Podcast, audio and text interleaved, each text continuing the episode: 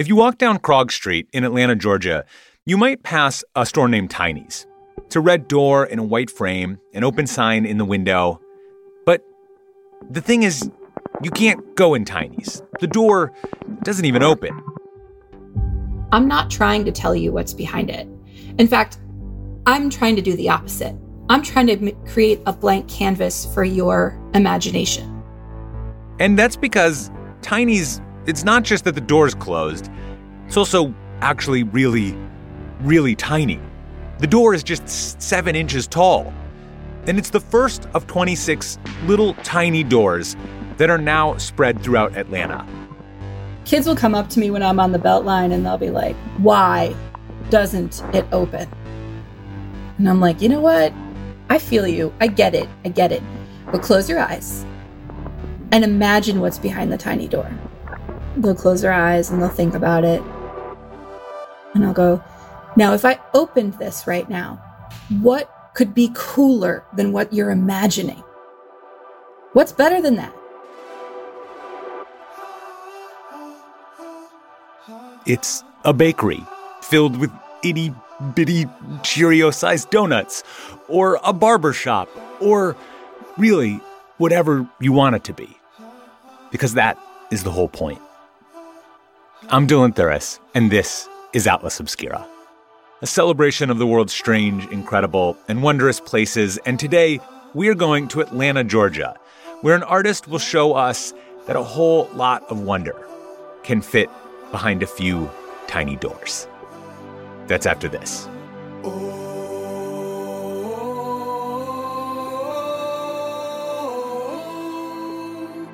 And inside is the last VHS video shop in all of the world.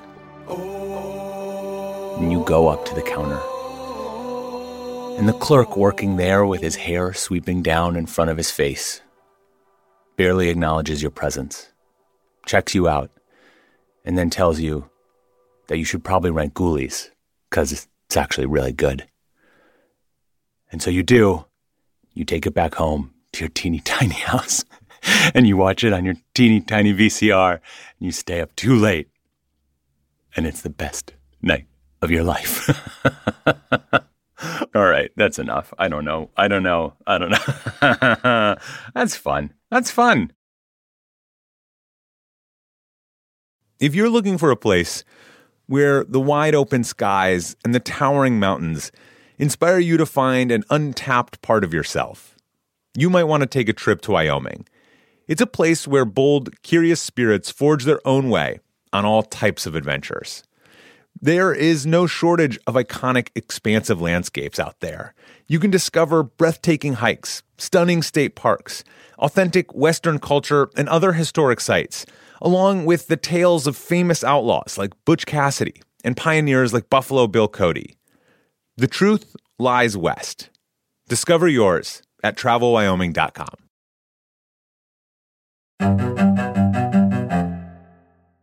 In 2013, Karen Anderson Singer had just graduated from art school and moved to Atlanta. And when she got there, she really gravitated towards something called the Krog Street Tunnel. It's this kind of famous tunnel in Atlanta that is surrounded by tons of incredible graffiti and really fantastic murals.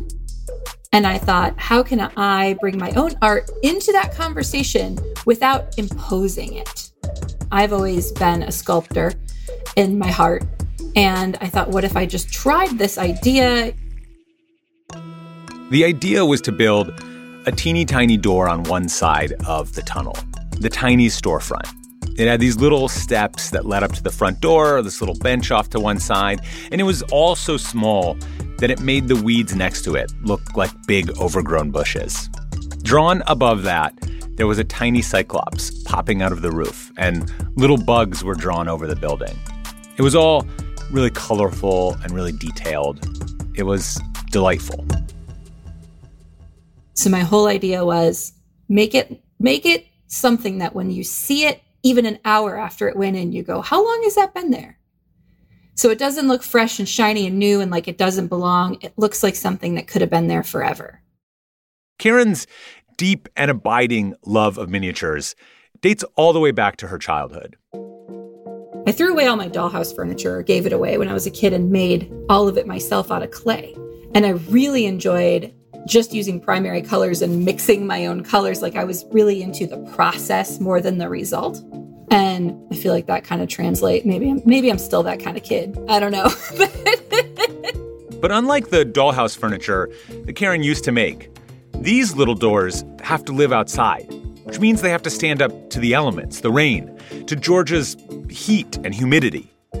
I create them out of wood, out of clay, out of all kinds of things that I have around, um, and then have them molded and cast in a special resin composite.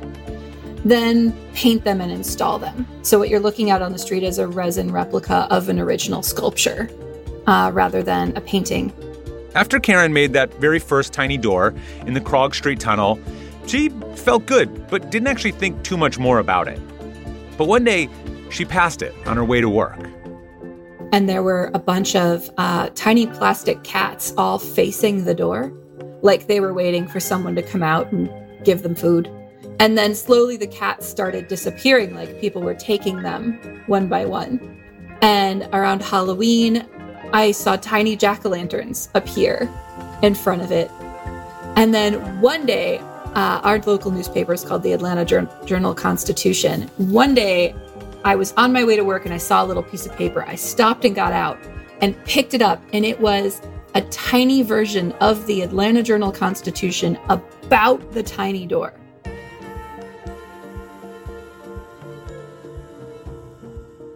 Karen didn't know who was leaving all these little gifts, but it was exciting. Clearly these are my people. I had no idea that there were so many people who, you know, would were so into this idea and we're down to just try to experiment with the with the fun, with the joy of it. A few months later, Karen built her second door. And this one was more personal. It's on Atlanta's Freedom Parkway, which is a pretty high traffic area. And there, Karen installed a little pink door with pieces of mirror surrounding it. And surrounding that was a rainbow. So, as a queer artist, you know, as someone who has dealt with discrimination, dealt with different, you know, like the rainbow has meaning to me. It's culturally something that I find to be significant. And so when I put the rainbow there, it was originally for Atlanta Pride, and I felt great about putting it there. Just like our first door, door number two got an almost immediate response. But with this one, not all of it was positive. You know, I've had to scrub it and repaint it dozens of times. And that has made that door more than just a rainbow door. It's a, it's an act of resilience. You know, it's like I'm going to keep this rainbow here.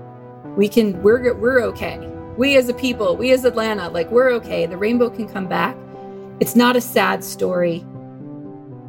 No matter how much I love the other pieces, you know, that'll always be special to me.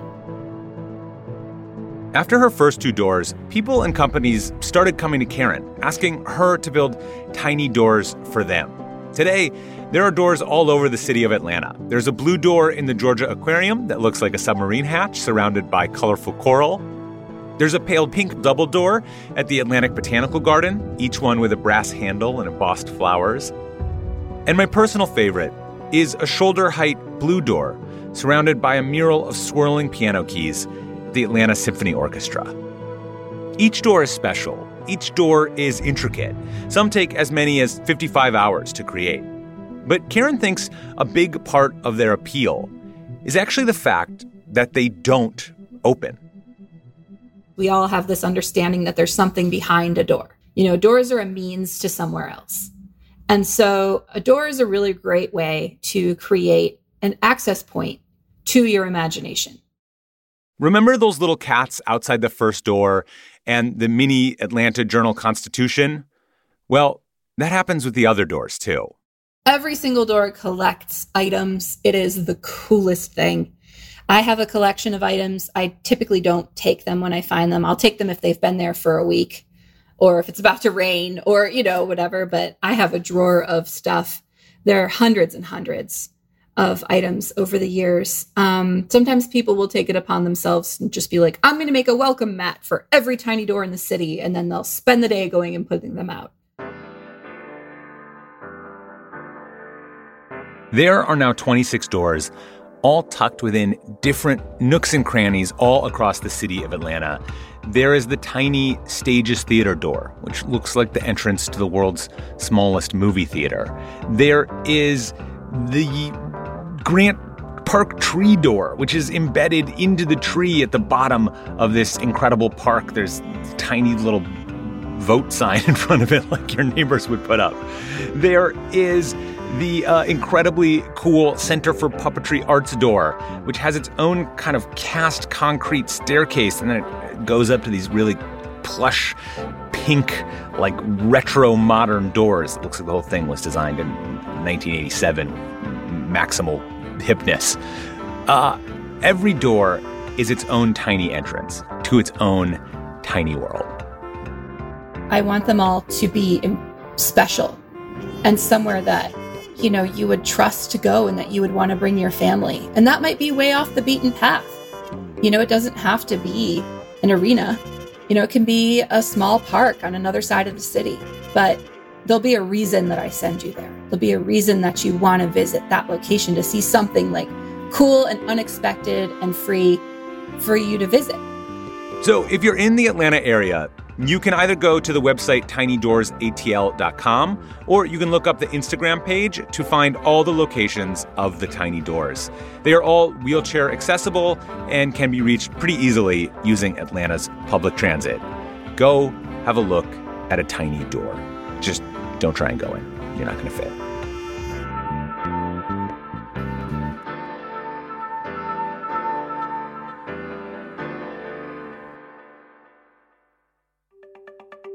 This episode was produced by Baudelaire Seuss. Our podcast is a co production of Atlas Obscura and Witness Docs. The production team includes Doug Baldinger, Chris Naka, Camille Stanley, Willis Ryder Arnold, Sarah Wyman, Manolo Morales, Gianna Palmer, Tracy Samuelson, John Delore. Our technical director is Casey Holford. And this episode was sound designed by Luce Fleming, Chris Naka. If you want to learn more, be sure to visit atlasobscura.com. There's a link in our episode description. And our theme and end credit music is by Sam Tyndall. I'm Dylan Thuras, wishing you all the wonder in the world. I will see you next time.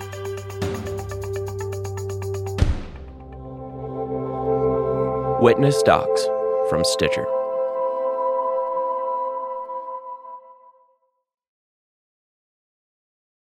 The world isn't wide enough for those with an insatiable desire for discovery. The all new 2024 Lincoln Nautilus Hybrid SUV offers the power and freedom to explore further and deeper than ever before. Intuitive, smart features ensure that you're always connected to the road ahead. Inside, a thoughtfully designed cabin immerses you in a universe that is all your own. The larger than life panoramic display spans the entire width of the cabin. It's customizable and interactive. Drivers can even personalize their backgrounds with a series of nature inspired themes. This vehicle signals the arrival of an exciting new chapter for Lincoln. Discover more about the 2024 Lincoln Nautilus at Lincoln.com. Hi, I'm Willa Paskin, the host of Decoder Ring, Slate's podcast about cracking cultural mysteries. On Decoder Ring, we dive down rabbit holes and obsessively explore questions hiding in plain sight. Like, why has slow dancing gone out of style? And when did we all become obsessed with hydration? And where did the word mullet, you know, to describe a hairstyle, come from? That's Decoder Ring, named one of the best podcasts of 2023 by the New York Times. Listen to new episodes every two weeks and make sure to follow us so you never miss one.